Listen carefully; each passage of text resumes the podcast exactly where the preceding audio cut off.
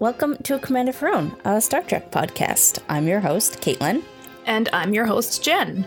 This week, we are joined by a special guest, Alan, from the podcasts Hallowed Ground Storycast and Shadows and Shamblers, an American Gods uh, podcast. And we're going to be talking about Princess Mononoke, the Japanese anime classic by Hayao Miyazaki. So, Alan, do you want to introduce yourself a bit, or did you want to go over the film and why you chose it as one you'd like to talk about? Uh, no, I think that's a good enough introduction Okay. for what I do. Okay. But I can do the production notes if you want. I will say, I was going to say, you're our first uh, male guest. So Oh, is that true? you should feel honored. yes. well, we've had two guests. yeah. So, Yep. yeah. Anya beat me here. yeah. Yeah. Yes, that's right. Always jealous of my partner. And she was like really funny and interesting. So you have a lot to live up to. I mean, it's not going to happen. I'm not worried about that. I'm the boring one.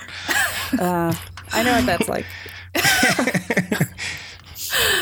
Does that mean I'm the funny and interesting one? That's not how I There would you cast go. us. Like, but that's uh, nice. The- at the very least, you're the knowledgeable one. Okay. Okay. It sounded like not as much of a compliment as I meant it to be. Sorry. That's okay. All right, production notes. yeah. I'm so happy to be on your show. Um, and I love this movie so much. So I'm excited to talk about it. Um, Princess Mononoke uh, is a Studio Ghibli film. I think most people know that. And it was released in 1997 in Japan. And then it was distributed in North America in 1999 by Miramax, uh, which is like, you know, Harvey Weinstein fame uh, back in the 90s. Great. Yeah. Yeah. It's funny because Miyazaki, who uh, is the leader of Studio Ghibli, actually got into a lot of arguments with uh, Weinstein over this movie. And uh, the entire experience was so disagreeable to Miyazaki that later he ended up partnering with Disney, even though he disliked Disney in general because of their giant corporateness. But he disliked Weinstein so much that he was like, I'd rather work with a giant corporation than you. Uh, so I like that dude even more after finding that out. Yeah. Uh, it was the first Ghibli film widely distributed outside of Japan, and it's the highest grossing movie in Japan for like over a decade after it launched. So it beat out stuff like Titanic uh, and other things like that. As I mentioned, Hayao Miyazaki wrote and directed it. He also did the key art for most of the hand drawn movie. There's a little bit of CGI stuff in this movie, uh, but for the most part, it was like important to him that it be 2D animation, cel animation. And the dub script for North America was written by Neil Gaiman. Um, and in my opinion, it's like a big sea change in anime dubs because he paid like such close attention to the motion of the lips of the characters and worked really hard to get like an accurate translation that matched the mouth motions of the characters and it allows you to like really sink into the movie if you're watching the dub mm-hmm. yeah Now, Cait, you've seen this before as well, right? Mm-hmm. Yep. How do you usually watch it? I was going to say, do you usually watch it dubbed or do you watch it subbed? Oh, okay. Um it depends who I'm watching it with. I guess I prefer things subbed. But um like a friend of mine has trouble reading subtitles, so if I'm watching with them, we watch it dubbed. Okay. And some I have a friend who likes to knit when she watches TV. Right. So we usually watch dubbed anime with her. So it really just depends who I'm watching it with and what we're in the mood for. Gotcha. Uh, this is one that I usually have watched the um, the dub on, and uh, I was actually going to try and watch it twice this week so I could see the the subbed version again as well, but didn't have time for watching it twice. The- yeah, and there the dub cast is really good on this, uh, in my opinion. Yeah. Just really good performances, uh, and the script is really good from Gaiman. Uh, but yeah, I saw this movie when it came out in theaters. Um, I was in college and I went to this like kind of we had like a movie theater in town that was like the artsy movie theater where you'd go to see indie movies and foreign films. And i was in there all the time to watch like movies out of china and hong kong. And i knew what this movie was coming up because i was already like a big anime fan and i remember sitting in the theater and as the first five minutes rolled by, people getting up like in droves and walking out, going like, "Oh, I didn't know this was animated. I just thought it was a Japanese movie." Like I'm not here for the oh cartoons.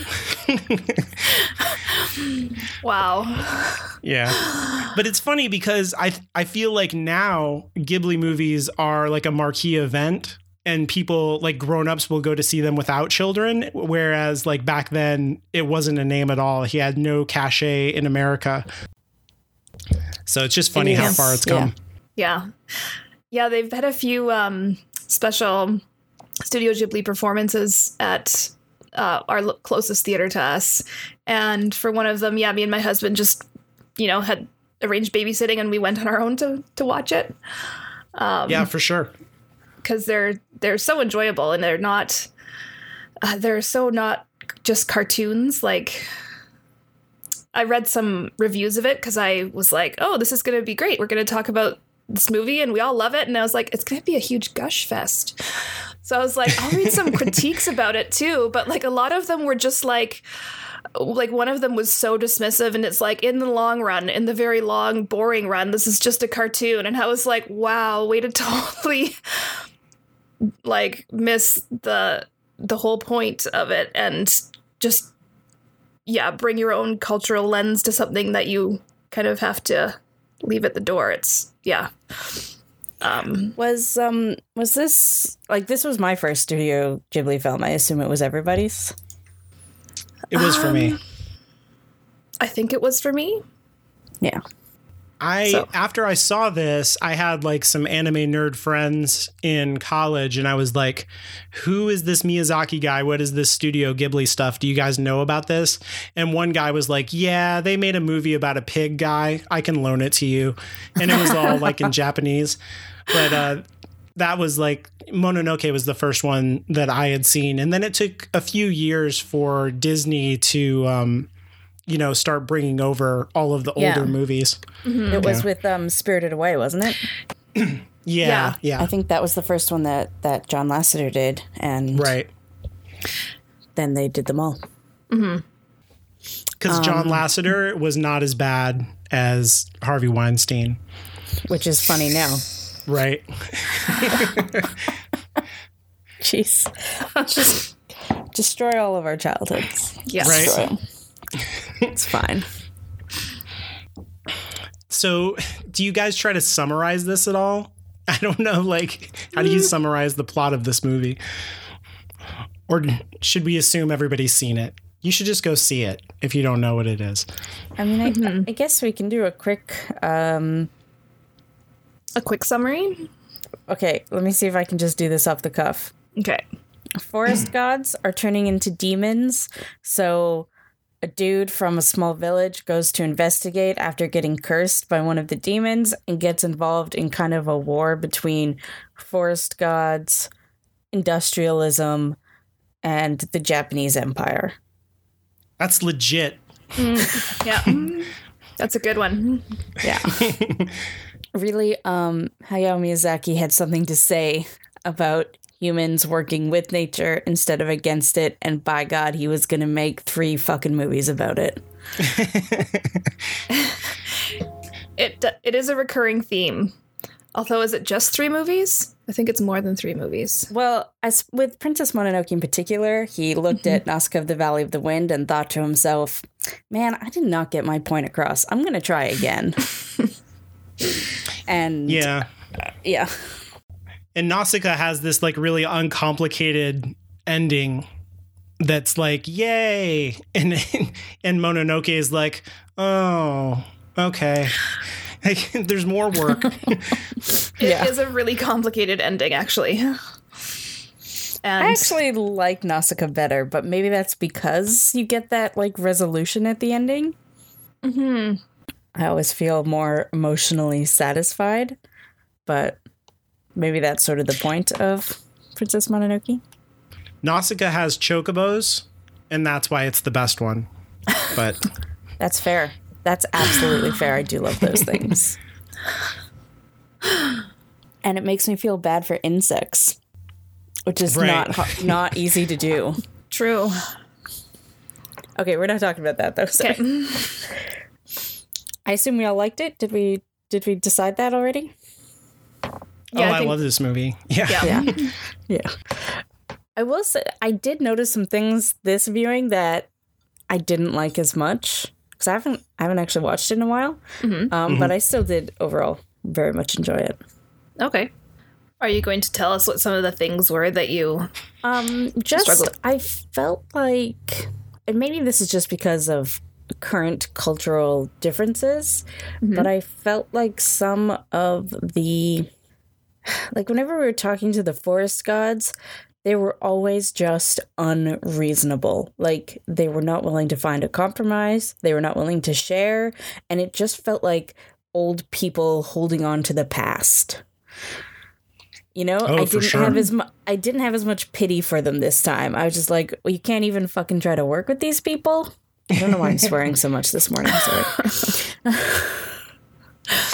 um, and so whilst before I felt very uncomplicated about them being in the right, even though even though I also did feel like some of the humans were in the right, this time I was just like, why why can't you even try to meet them halfway here? Why why can't you talk to them?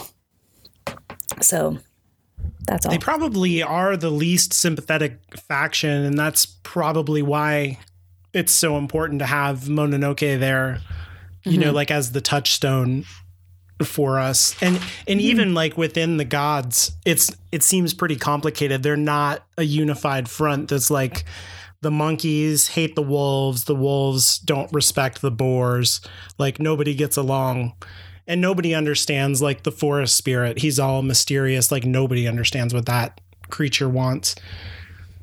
so yeah, it's they're they're the most mysterious faction and like the most like yeah, like you said, hard headed for sure.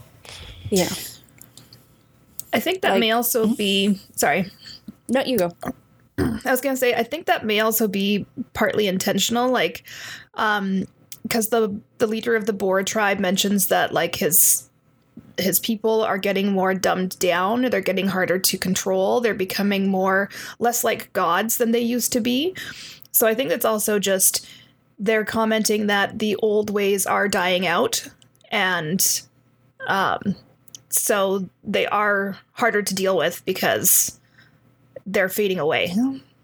And so they're they're getting dumber. They're not able to reason with the people anymore. And part of that's because of the human interference with their territories and their way mm-hmm. of life. And part of it could just be that it's the cyclical nature of the universe that hmm. their time is fading away and it's going to be something different Yeah. Yeah.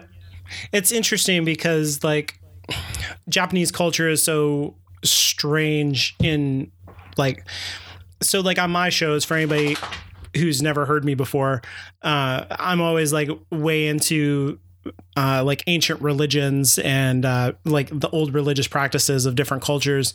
And Japan is like a, a culture that I'm extremely fascinated with.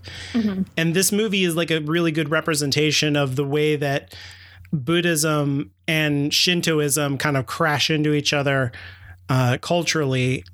And the era that they picked for this is really good for that too. But, you know, like in Shintoism, it's it's all about like the natural world and um, the spiritual aspect of like the world around us. So another Studio Ghibli movie, Spirited Away, is a better example of this, where everything in the world has a spiritual aspect, even rivers and houses, um, neighborhoods, and stuff like that. It's not just things that are alive, like the wolves and the boars in this. Uh, the forest itself has a spirit in Princess Mononoke.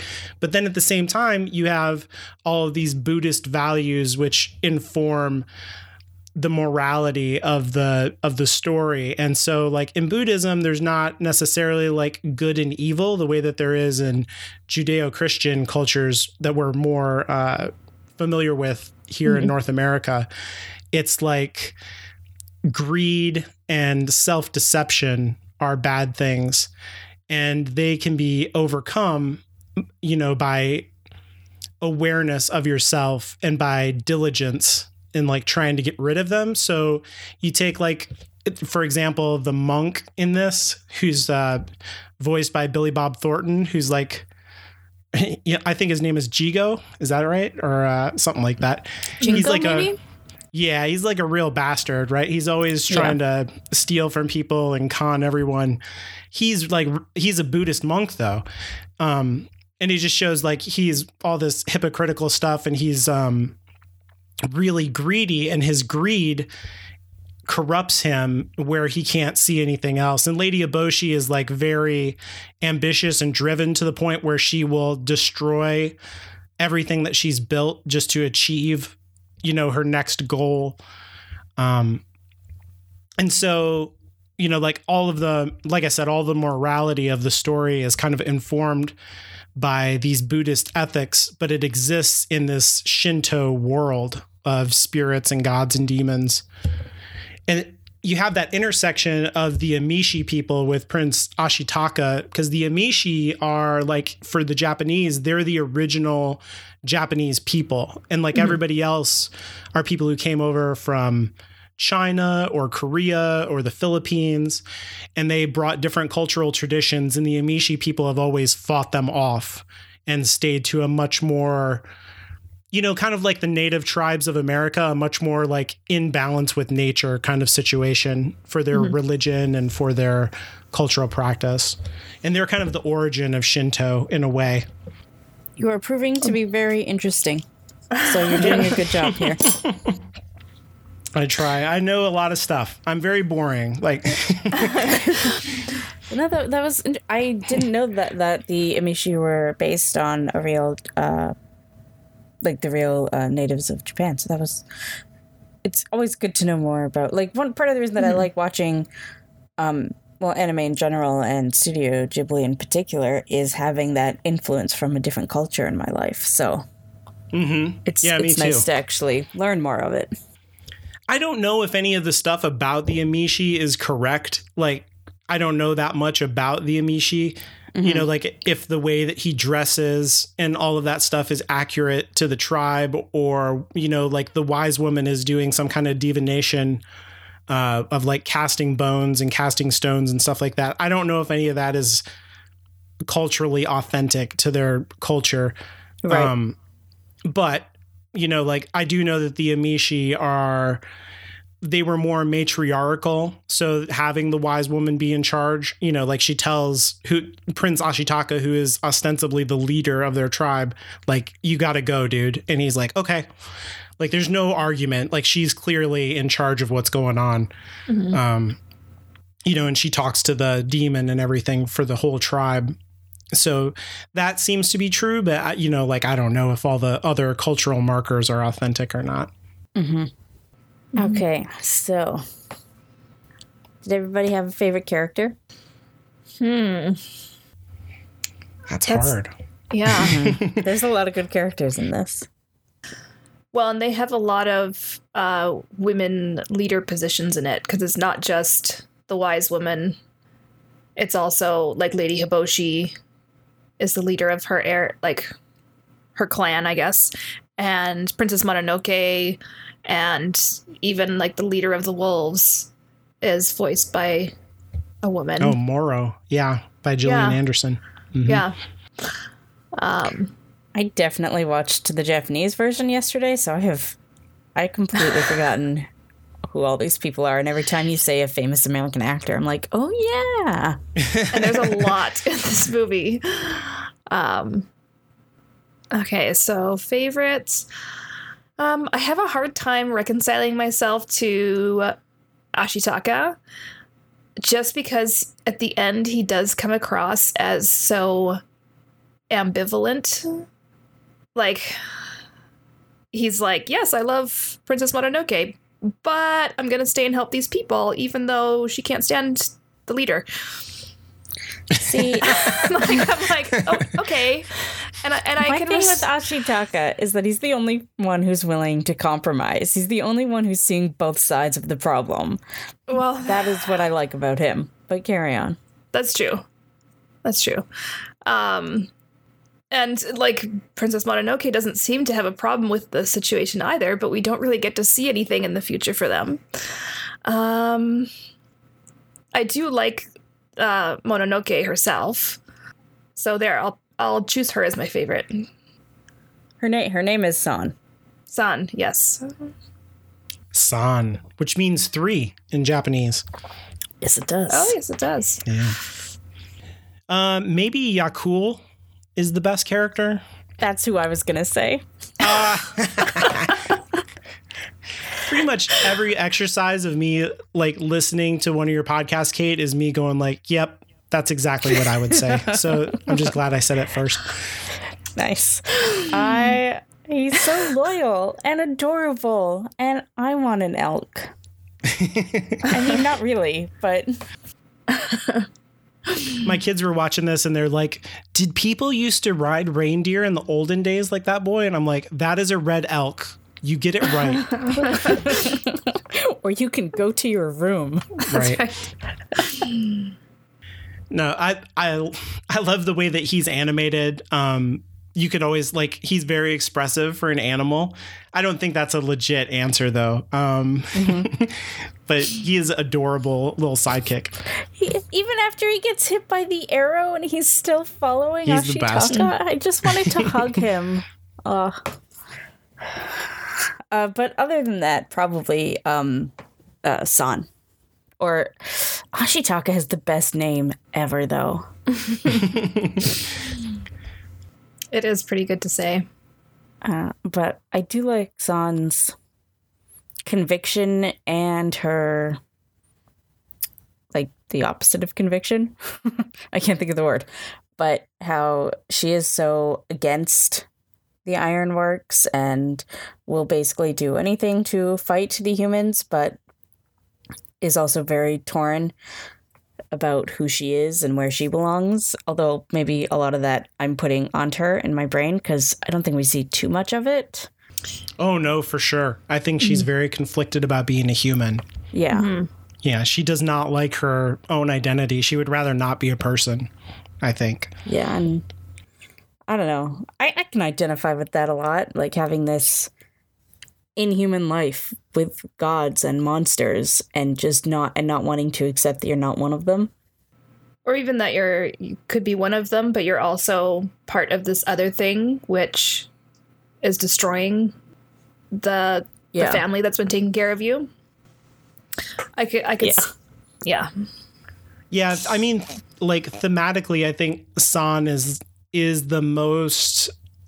She like sits in a place where all of humanity kind of sits because we're like these animals, but we're also civilized, and that that's kind of what this movie's about, right? Like it's it's the animal nature versus the civilized nature, and how far do we let either one of those go? And she's so conflicted, like she hates her own nature. She just wants to be an animal whereas the other humans just want to like we just want to be comfortable and not have to deal with this magical force that's constantly trying to kill us. Um and that, you know like that's how we sit in modern society. It's like i want to have a house that's air conditioned and not full of bugs but at the same time like global warming. Like Yeah. That that you just explained my everyday right there. right i i do enjoy the character of uh gonza even though i don't like him.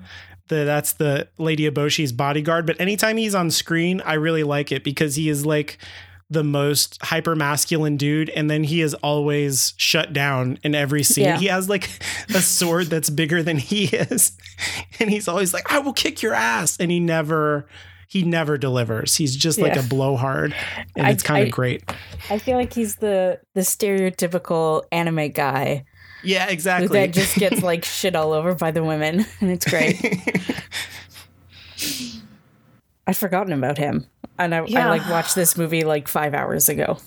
Oh, he's the best. Uh, like when he gets his Yeah. sword all bent up, he's like, "I'll Yeah. kill you," and then his sword gets turned into a pretzel. He's like, "How dare you!" It's the best. He just yells a lot. I, I don't think he said one thing, not yelling it. Right. even he, he even yells at. The, he's like, "I'm trying to do accounting, you guys. Shut up." I did also love um shoot, I forget her name. The sort of the main lady, uh Toki? Kuroku? Yoki? Oh no, I'm thinking of her husband, Kuroku. Um, Yeah. Yeah. Uh, you might be right. I might just also gonna just be making weird sounds that sound vaguely Japanese. I'm gonna look this up. but you guys keep going. I was just gonna say I'm looking it up. Oh, well, then you go. Toki. it's Toki Toki? because it's yeah, it's uh, voiced by Jada Pinkett Smith. That's right. Yep. Ah, Yeah, good. I make good choices, even Mm-hmm. when I'm watching in Japanese. Yeah. Yeah, I enjoy her character as well. Um she is always entertaining to watch. Though the first few times I watched it, she really bothered me. Uh, just because she seems inconsistent at times and like flipping back and forth between like not caring about this guy and like being mad at him when he like just fell off a cliff. And when he comes back and she's all pissed off at him, I kind of just wanted to smack her. and then she's like, she just flips and is like totally, uh, you know, different when she's talking to Lady Eboshi and all this kind of stuff. And then we watched it one time in Japanese with the subtitles. And my husband and I have learned like a teeny tiny small amount of Japanese.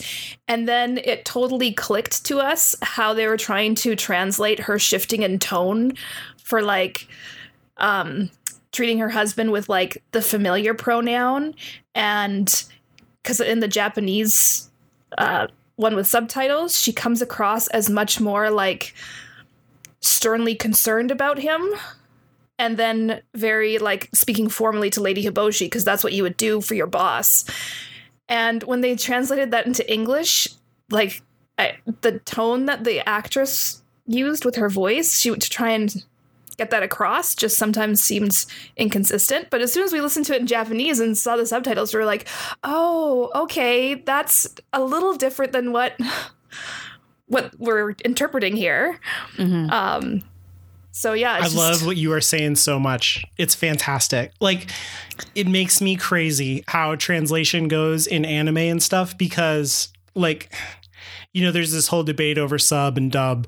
Mm-hmm. Um but it's so complicated the Japanese Yes. language compared Yes. to English and it is such a hard thing to try and fit in exactly the kind of nuance that you're talking about uh, when you're doing the translation and and you have those limited amount of mouth movements that the character has like how do you get this across and it's like it's maddening Yes. Yes. And I, I think that the the way they chose to do it was probably the closest way they could imagine it for a Western speaking audience. Um, because to try and get that amount of subtlety across in the short amount of talking that they had there, they wouldn't have been able to do it with just spoken words. And they can't change what's on the screen and everything like that they can't add another scene for it. So I think they did a good job with the limitations they had. It was just one of those things where switching the way we watched it and understanding a bit more about the language really helped us go, okay, so it's not the character necessarily being inconsistent here. Um, and her tone is actually more appropriately like this, and it's just in the the dubbed version that it comes across a little different. And since then, it's like, yeah, she's a great character. yeah she has a lot of energy i think in in japanese culture her the way that she is speaking to her husband in public in the familiar would be totally inappropriate. Like Right. you would ne- like that would be rude to do that. And not just because like it might be disrespectful to your husband or something like that. Like it's just rude in the sense that like nobody would do it you Right. know? Um but i think that's supposed to speak to her character and like to the because this is the first introduction that you get of all of the women who have been bought from the brothels. Mm-hmm. And you know, like when you think about her as a character who probably like grew up in a brothel environment and that was her primary job, it kind of makes sense that she would be really dominant in their relationship and kind of defensive emotionally about the way that she approaches her husband like I am in charge of this, like I want to feel like I have total control mm-hmm. so that I feel safe. Mm-hmm. And then at the same time have this deep respect and gratitude for Eboshi. with the point that you made about her you know uh talking in a way that you just wouldn't in public it could put a spin just on how they feel about about the ironworks that they think of mm-hmm. that as being home and not necessarily public. And family. Yeah. yeah. Mm-hmm. Which i had never really picked up on until you mentioned that. So that could be what they were going for. I don't know Yeah. I was going to add too that um, given their background as brothel workers, and Lady Eboshi essentially gives them a taste of quasi freedom. Like she buys up their contracts, and in this situation, they have to do this hard labor, and they're they don't have to sleep with anyone unless they want to. Like she even states that kind of explicitly in the film. Mm-hmm. And but clearly this woman and this man have formed an attachment and this may be the first time she's ever been attached to someone. And then when he didn't come back, all that fear and like how she translated that into anger at him, I I think you could kind of see where her character would be coming from with that. Exactly. Mm-hmm. Yeah, that's Yeah. exactly what I mean. Mm-hmm. Yeah, with what I'm you're saying it much better than I did. But that's what I meant. Okay.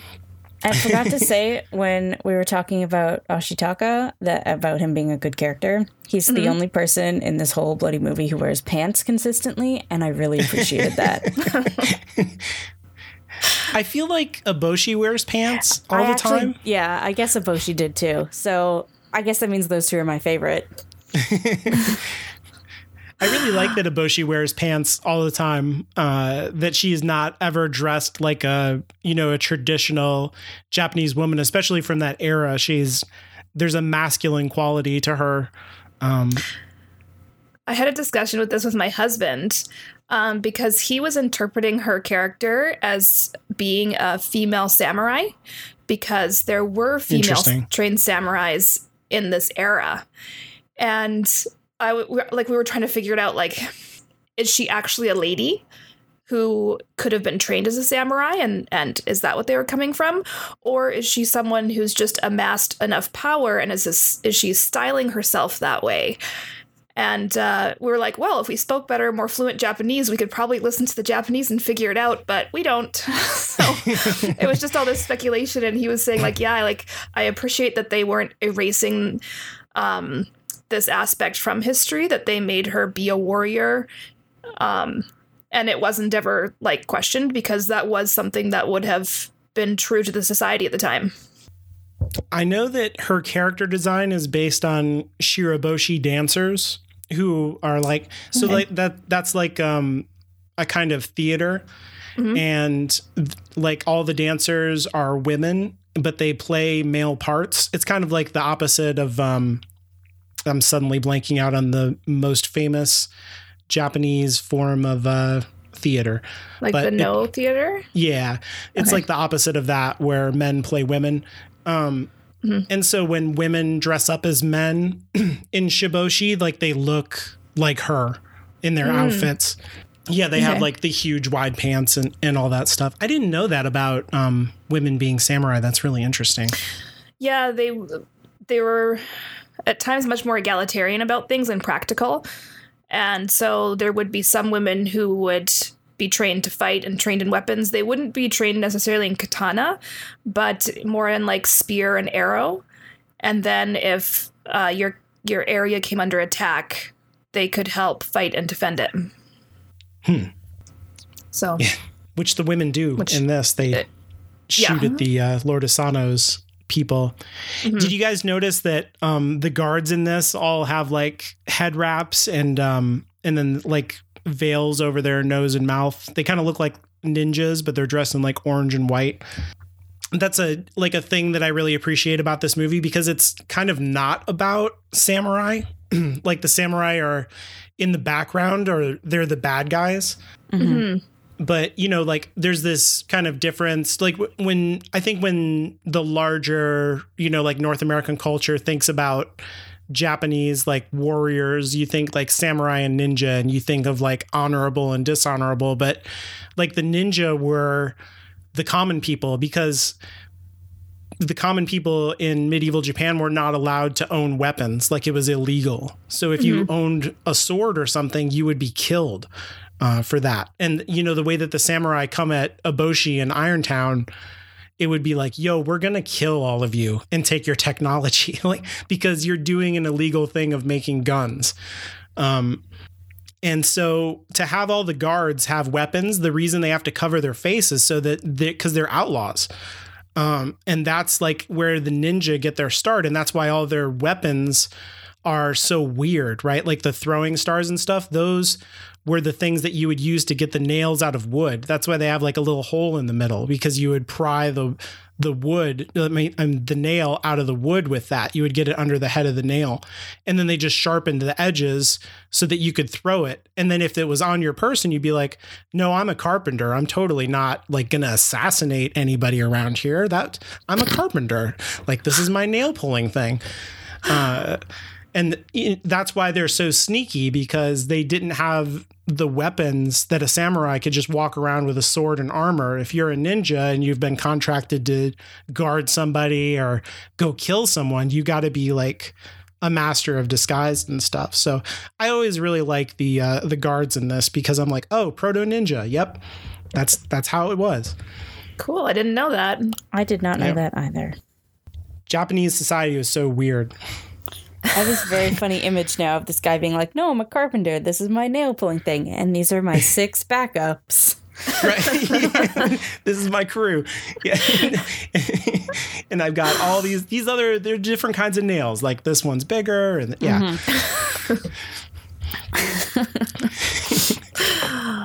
So, I guess, um, how did everybody feel about the plot? I don't know how better to word that. Where, what, what side do you come down on? uh that's complicated right like Yeah. ask me on a given day i might Yeah. feel different i'd be like burn it down like forget it people suck Yeah, one of the things I like about this movie is it doesn't try to oversimplify the ending. And that was the very thing that one of the newspaper critics I read didn't like about it. He's like, his criticism was they didn't have like a decisive action showing you which side you should side on. Like, normally, like, bad things This happen movie to was the bad side. And I was like, he's criticizing it this way, and I'm like, yeah, dude, like it's not a children's show. Like you gotta make up your own mind. like, Even if it was a children's show, there's nothing wrong with making them think a bit. oh, that's true, yeah.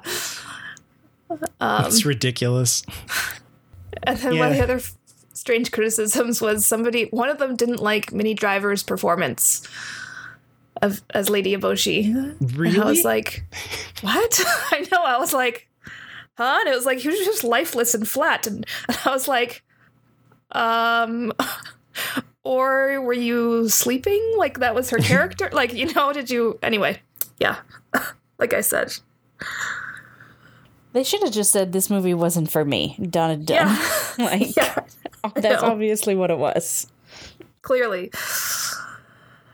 But yeah, what did I think of the plot? I realize that's sort of super open ended, and we have kind of talked It is. about it, but Yeah. I guess I guess I sort of agree with Jenn in that I always hate that Ashitaka goes back to live with the humans at the end. hmm When I kind of feel like like him and San sort of inherited the woods there. And them and the the two other wolves that never got names. Did they? they must be one and two yeah. Did they even talk, the other two wolves? Occasionally, yeah. But Did not they? as Okay. they much say as like a word or two right Yeah. yeah, Okay. they say like i Um, want to eat his face Right. I can sympathize with that on some days. One of them asked to eat Yakul, so I can't like that one. But I don't know if that was one or two. So I mean, they also don't say how things are going to be rebuilt. So, in my ideal scenario, he's going to live with them and teach them some other way of subsisting in this area that's more in harmony with the forests and the animals. And they're not going to do the ironworks again. Or just like marking off a border. You know, like here, you can have all of this. Make your iron because we know we know the history of humanity. Iron's not going away. Guns aren't Guns. going away. So, you know, just mark off a border. Do what mm-hmm. you want here. Animals get over here. Yeah, and when at the end of the movie, you kind of get like an indication from the Ironworks people that they do understand a little bit better. Mm-hmm. You know that the forest spirit was not just that like their whole stance has been like oh it's just trying to destroy us instead of like oh we live we should try to achieve some kind of balance or harmony with our surroundings and they say like oh i didn't know that the forest spirit makes the flowers bloom when all the flowers come out over irontown you know in- during the sunrise. And i was watching this with um my oldest daughter and it got to that point at the end and she said hey the people who live in irontown are kind of stupid. Like why how did he not know that it makes the flowers bloom? But uh, I actually had the exact same thought at that line. It's like it's the forest spirit, obviously.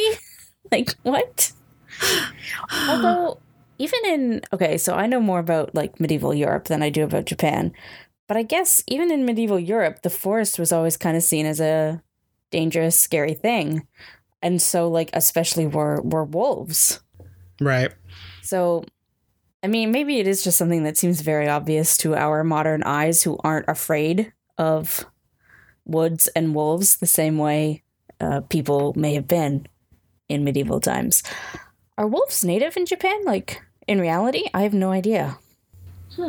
there used to be wolves in Japan, and they tend to pop up in popular culture in Japan in this way as like spiritual creatures, but they've been hunted into extinction, the native species there, uh, which is part of the reason why they're like romanticized now. Yeah. But you know, like for ancient farmers in Japan, it'd be like, yo, kill a wolf because like I'm trying it's hard to grow any kind of meat here. Like it's there's a lot of mountains and uh, a lot of rocks. I'm just trying to live. Like I'm gonna kill some wolves. So yeah, they're and certainly, you know, not like these giant dire wolves. Like but um yeah, there there were wolves in Japan. And Okay. I think nowadays the latest I mean the largest canines you get there are like some big foxes, but you know, of native uh species. No wolves though. So, I don't know. I guess it's easy for us to say that's that they seem kind of dumb, but looking at it from a medieval point of view might be might be different, I suppose. Yeah. like I was very obsessed with with this story and like the structure of this story because when I was like I said I saw this in college and I was um, there as an English major and the college that I went to was um, like a technical engineering college and if you're an English major like not the best move for for you because you'd be like hey teacher uh, let me know about story structure. And they'll be like just base it on your life and change the names. And i'd be like yo that's not good advice. Like i don't know anyone who was a wizard or a griffin and that's like the stuff i want to write. Um so i was desperately trying to figure out story structure and i saw this movie and then you know hunted down as many ghibli films as i could and tried to figure out why this is so different than anything else I had seen, you know, in terms of its story. And like for me, looking at, you know, Totoro, looking at, we mentioned Nausicaa in the Valley of the Wind and Castle in the Sky. Um, Miyazaki films have this structure of having a tritagonist, um, which is a real thing. I did not make up that word. That is from uh, from Greek, uh, you know, story criticism. Like uh, the idea of a tritagonist comes out of um, like Greek plays, and the, like when Greek plays first started, there was only one person, like literally, you guys. Can you imagine the stifling boringness of going to a play where there's one person on the stage and that's it. And they would have like a chorus behind them and they'd be like, and then he did this. And he would like wave his hands around and be like, oh my God. Like, and so they innovated and had two people. They doubled the people.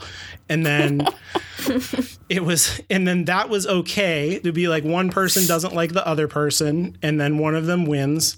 But then, then, then they had a third person. And that was like everybody was way into that and that's when you get like Oedipus Rex and and all of the really good Greek plays. So a tritagonist story is like where you have three people who are driving the action. Mm-hmm. And usually, you know, in like Western stories, we're familiar with the protagonist, antagonist, two people, and then you get a supporting cast around, you know, those two sides. And you kind of have that in Miyazaki movies. There's usually in the so okay in Princess Mononoke you have San versus Eboshi is really what where the heart of the conflict is, right? It's mm-hmm. the forest versus civilization. But then Ashitaka is the point of view character and he is trying to negotiate a peace between those two sides. And that's pretty much how Miyazaki movies work there's some there's two people fighting and there's a third person trying to mitigate that conflict because Miyazaki's like personal political values are all about pacifism and you know like reconciliation and stuff like that. He's anti-war. Uh, mm-hmm. He's pro environmentalism. And like you said, Cait, all of that requires like somebody who's willing to compromise and who's good at negotiating compromises uh, between these two sides. Mm-hmm. And so, like, that's what all of his movies have like three sides to them. And it took me a long time to figure that out. But like, Mon- Mononoke is like probably the best one to come at and and see the three different sides so clearly articulated where you can understand like oh okay okay this is in Totoro this is in Ponyo mm-hmm. this is in all of his movies. I agree with all that. I don't know that there's any actual conflict in Totoro just throwing that out there. I think that's just let's just have some fun with some spirits. It's a very very low key conflict. There's the stakes are low for sure yeah. Now I want to go back and rewatch all the movies with this thought in my head. And once I figured it really... out, I was like, "Oh my god!" Like it, it just matches everything. And then, and then I was like, "I understand now." But before yeah, that, I've, it just seemed incomprehensible. I've always watched them just for enjoyment and um, like never really thought too hard about it. So yeah, now I want to go back, and I always knew that it felt different than a typical like western movie especially like movies aimed at children here. Like here it's like this is the good guy this is the bad guy. It's very clearly coded. There's a specific conflict and the good guy wins it. Like that's that's the formula when you're watching a lot of children's movies and these mm-hmm. ones are not like that. Um much more subtle much more like totoro where it's way more low key and it's really enjoyable to watch. But now i want to go and rewatch them all and see the three the three sides and how it's it plays out.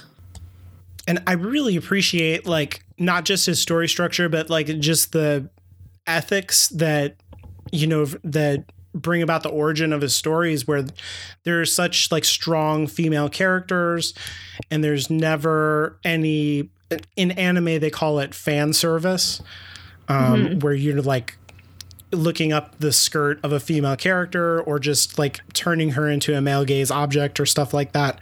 There's just mm-hmm. never any of that. The, all the characters have a lot of dignity, and but they're also like it's not super serious.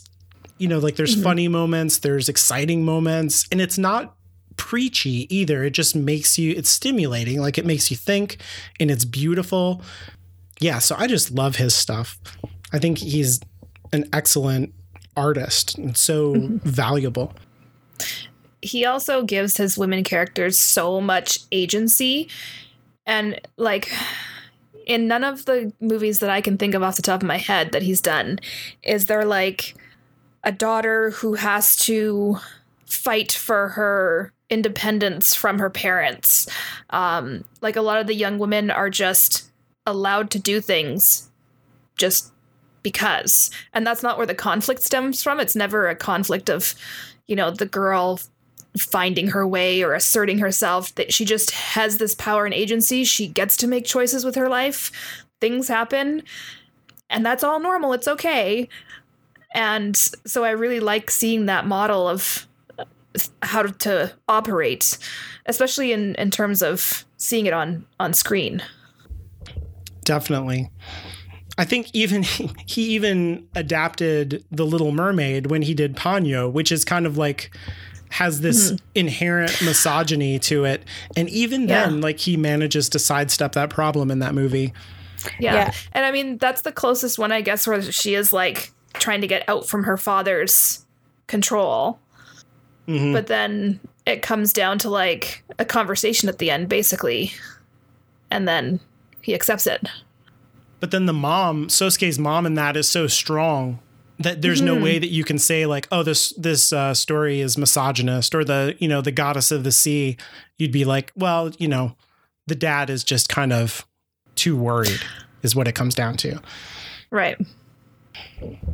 And actually, I don't know if you guys know this. There's like an Easter egg in Ponyo uh, to Princess Mononoke that I put in our little script here in the Google Doc. I put a picture of each of the characters here. In Studio Ghibli movies, they do this thing where, you know, like a director will want to work with the same actors over and over again. Mm-hmm. Um, and so they they do that as a joke in Studio Ghibli movies where you'll have a character who's drawn a certain way and then they will reappear in later movies but they will have aged the appropriate number of years um, as a, as a character model and be recast you know kind of quote unquote as a new character. And so the character model of Mononoke who's like a teenage girl in this movie is a 20 something mother in Ponyo and looks like very similar. And they do this over and over with all different kinds of characters uh, throughout the movies. To be I fair, think it's funny. Uh, Ghibli in general and the Miyazaki films in particular use basically the same character designs over and over and over again. Oh, he definitely like has always, a style. Yeah. Yeah. Mm-hmm. There's always that that old lady and I, I don't know, they all just kind of blend together in my mind sometimes. Like it's something that I've read about as like an intentional choice. I'm sure it is like I'm sure, I'm sure my criticism doesn't matter at all to them. They have enough money. they all just sort of start to blend together in my head sometimes. No, they all definitely the have a look. I yeah. would agree. Do we have anything else? I did want to try and find some way to mention that like Japanese culture is like originally matriarchal, which I always find so fascinating. I mentioned it a bit with the Emishi. Mm-hmm. mm-hmm. Although it is fascinating just because they've gone so far the other way. Yeah, yeah, definitely. Yes. I was going to ask, um, mm-hmm. what is everybody's favorite Studio Ghibli film? Oh, oh that's hard. it does not have to be Miyazaki.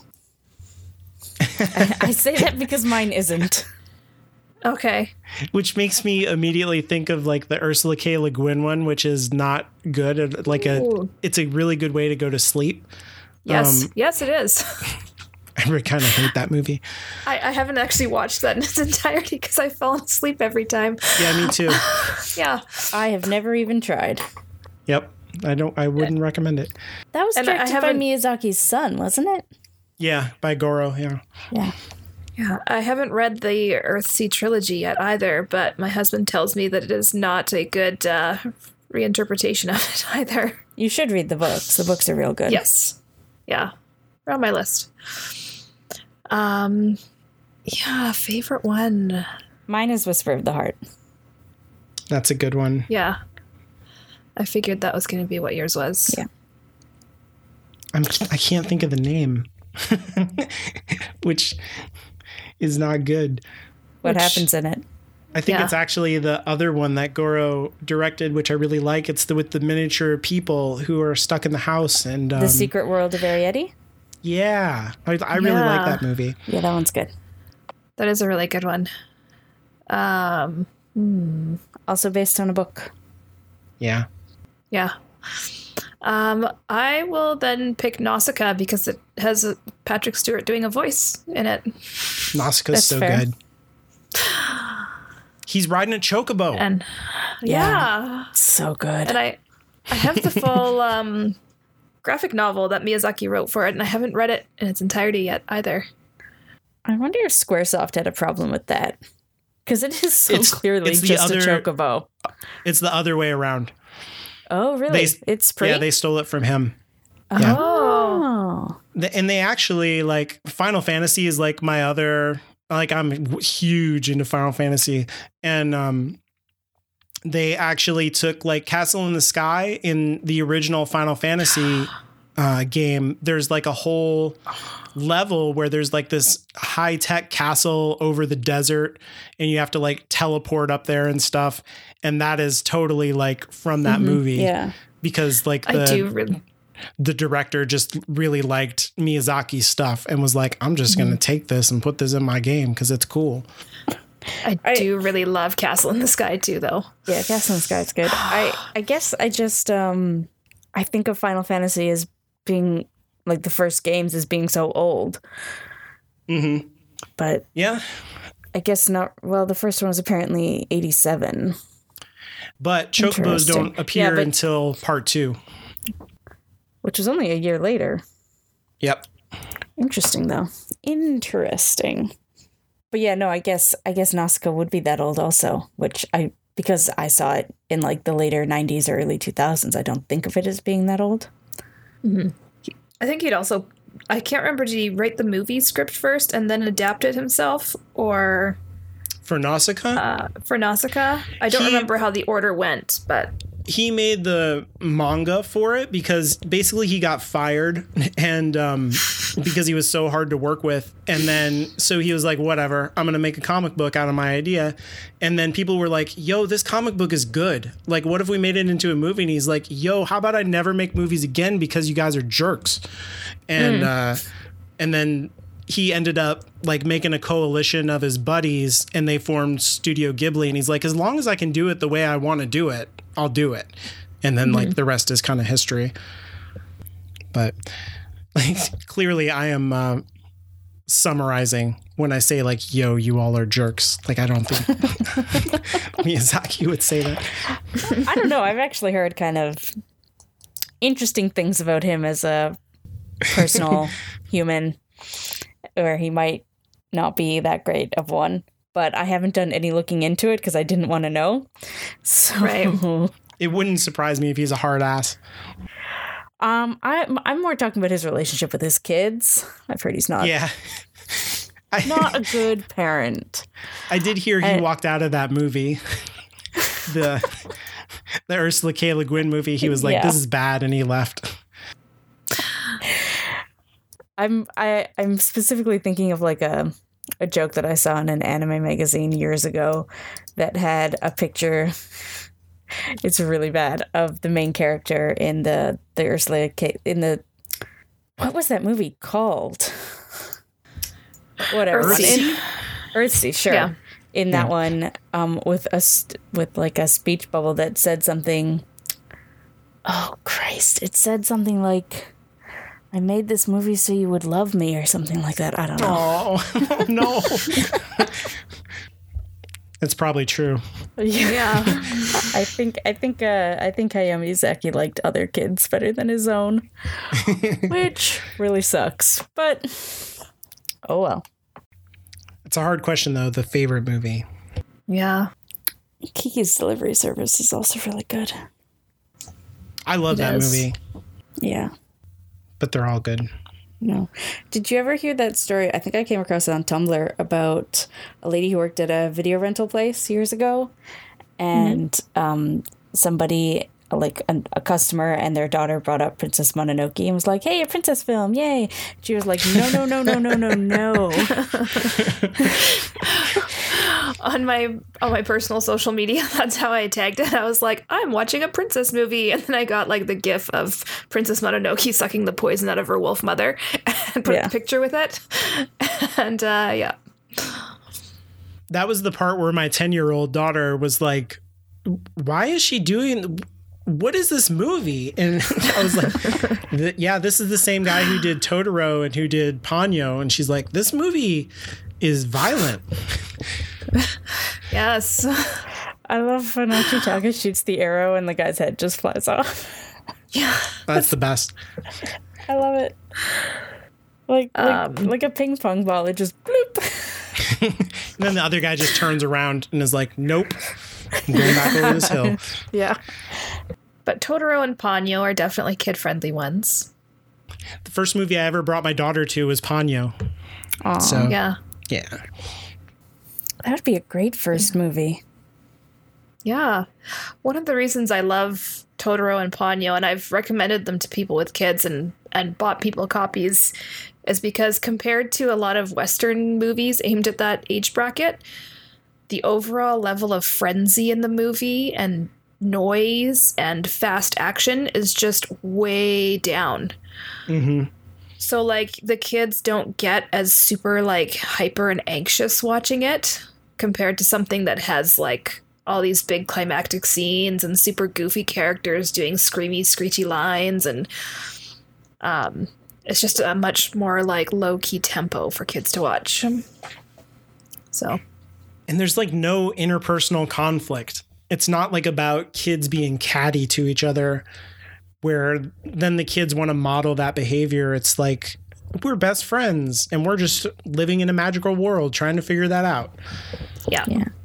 And uh, in Totoro in particular, I really like the sibling relationship because um, the older sister Satsuki, Yeah. Yeah. I think she like she definitely gets annoyed with her younger sister, but you know is always just willing to do anything for her. Mm. Especially with with their mom not there and everything. Anyways, that's not what we're talking about today. But I just really appreciate it. Okay. Do we have any recommendations to share? You go first. Okay, I am going to recommend an app and a browser based service called Trello. T R E L L O. And basically, what it is, is you have a bunch of note boards that you can add a bunch of lists and attachments to. You can collaborate with people on it. And you can like i said you could put attachments in you could put pictures in you can move things around.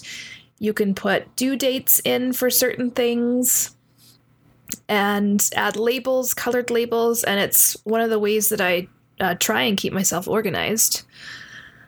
And yeah it's really a versatile and handy app to have Is this an iOS only thing? Um, I know it's iOS. I will find out if it I, I is mean, I can just search the Play Store. What was it called? Yes, how do you spell that?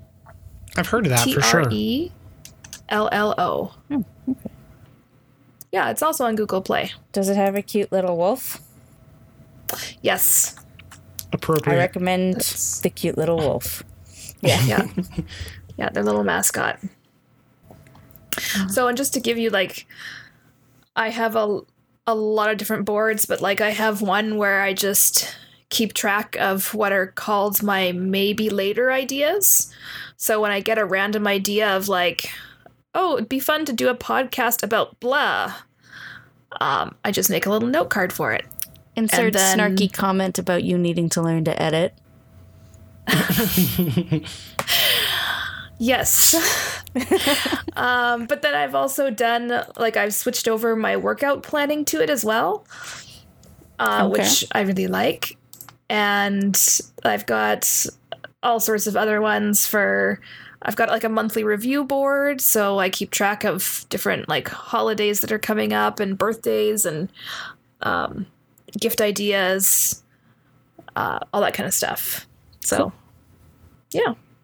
What? Uh, Still not enough time to get you No, something. okay, you know what? Okay, I will go ahead um, and recommend um, I think it was last week or the week before that I made a Dungeons and Dragons recommendation, but I'm going to do it again because I've actually been powering through the end of Critical Role or their first campaign, and mm-hmm. I will recommend that to anybody who's ever wanted to check out any um, actual play streaming.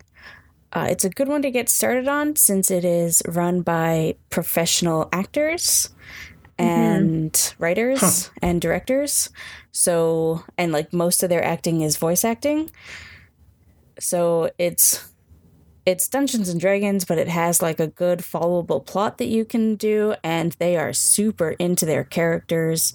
And if you'd ever been interested in just seeing like how the game plays, because I feel like a lot of people who want to get into it are kind of intimidated by, you know, the size of the rule book. And, you know, watching these people who've been playing it for years and how they have to check the rules almost every single time they roll the dice. And mm-hmm. it it's it's a fun, interesting story if you just want to watch it for the story and has great characters and it's also like a good overview of how the game works and how intense it can get or not. I've been listening to a podcast for years called uh, Critical Hit mm. that is like that, where it's a, but it's um, an indie podcast by like not professional people. Yeah. Um, but I love that podcast. Like I've been listening to it for like six years. They're getting close to the end of their story now, and it's like every episode I'm just yeah, like, I've oh, this is so yeah. good. I've heard of Critical Hit too. It's pretty good. Um, that would not be my recommendation, although that show's good. But it's a it's a huge time investment because, like I said, it's been going on for six years. Um, mm. I've I've been rereading the uh, Brandon Sanderson Cosmere books, mm-hmm. um, and I would recommend to people who, if they want to check out a new fantasy series, if they've never looked at that before, to read um, the book Mistborn which is the first book in, well, it's not Mistborn. What is it? I should look it up and have that stuff ready. But it's the Mistborn series, and there's a lot of those books now. But the original um, books come in a trilogy. The first book in that trilogy, though, is like a really nice self contained story with an excellent um, female protagonist who uh, is just like a kick ass hero. And if you're into like, you know, like this movie's kind of anime and some big action and stuff like that, it definitely has those elements to it. The first book's called The Final Empire uh, by Brandon Sanderson. And uh, those books are on Audible, they're ebooks, they're paperbacks, hardcovers. You can find them at used bookstores. Um, mm-hmm. But the idea is like your typical hero's journey of like, there's an evil emperor who rules over all the land in a despotic way, and we've got to take him out. A, a group of plucky rebels, you know, form together and and have to try and take down the God King. But there's like huge twists in it that completely invert all of your standard fantasy tropes. And by the end of it, you're like, whoa, what happened? And it sets the stage for a series that is a really interesting deconstruction of fantasy and like kind of takes it to the like a more sophisticated and modern place that's like more inclusive and um, just like based on the kind of values that I want to see in my fantasy. So, Mistborn, The Final Empire. Alan, do you want to tell people where they can find you? Oh, sure. I'm on uh, Twitter at Chipper Allen. Uh, you can check out our shows, uh, which are all under um, hallowedgroundmedia.com, or you can go to our current show, uh, which is Hallowed Ground Storycast, that I do with my co host Anya uh, or Strangely Literal. You can go to hgstorycast.com to check out our shows there. Uh, and we also do a show about, speaking of Neil Gaiman, uh, writing the script for this. Uh, we do a show about the American Gods television show um, called Shadows and Shamblers. You can check that out at sh- shadowsandshamblers.com or follow us on Twitter at Shadow Shambler uh, for news and updates. and we're kind of like in a holding pattern like you guys are because we're waiting for a season two. Yeah. And you guys have just done the opposite of what we were doing. You're just sort of putting your show on hiatus while we're trying to. But, but HG Storycast is totally what you guys are doing right now, though, where we're just like, Yeah. we're going to talk about whatever we like. Yeah. I figured Yeah. if, if Jenn and I stopped, we'd never we'd never get going again. so I was like, let's not Yeah. do that. yeah. That's pretty much what Anya said. Like, if we, you know, like from my point of view, I was like, hey, you're probably happy to not have to do a show with me every week. And she's like, we should keep going and not stop. And I was like, oh, uh, okay, buddy, we'll do that. So, Well, thank you so much for joining Cool. us this week. It's been a lot of mm-hmm. fun, and you brought a lot to the conversation that I didn't know I wanted. So I enjoyed that a mm. lot. Yeah. it was great to be here. Yeah. And to our listeners, thank you for listening. If you have questions or comments you would like to share, you can contact us at a command of her own at gmail.com or at command of her own on Twitter. And we are also on Instagram, instagram.com slash a command of her own. And I shared this morning my Princess Mononoke shirt that I'm wearing to record this. Okay, uh, I just wanted to mention if anybody out there was interested in my other Tolkien podcast, um, that implies that this is a Tolkien podcast. You know what I mean? Um, but didn't really want to listen to us talk about the Silmarillion. We did just finish the Silmarillion, and we'll be starting The Hobbit next week. And our final episode on the Silmarillion was a extremely drunken recap. So if you want to hear Caitlin be, I mean, like I was so drunk that night. All three of us were. if you want to hear a podcast with three incredibly drunk people trying to remember a very complicated book, um, we had a lot of fun recording that, and I think it was kind of funny. I don't know. So, Yeah. you can check that out if you want. So, yeah, definitely check that out. And uh, next week, we're going to be taking a break from recording this podcast. So now you've got something to check out. You've got multiple shows. You've got Alan's. You've got Cait's other podcasts, so that you won't have you know this big gap in your listening. One week, big gap. Yeah, big gap, gaping will- hole. Uh, do we know what we're doing the week after that? Uh, it was my pick, and I haven't picked yet, so no. Okay, we will announce on Twitter what we're going to be watching that week. The not next week, but the week after. And if you've got ideas that you want us to watch, you can always get in touch with us on Twitter or email. And yeah, That's what I And that's did. it, I Try it guess. out. Yeah. um, good. Goodbye, everyone. Thank you for listening. bye.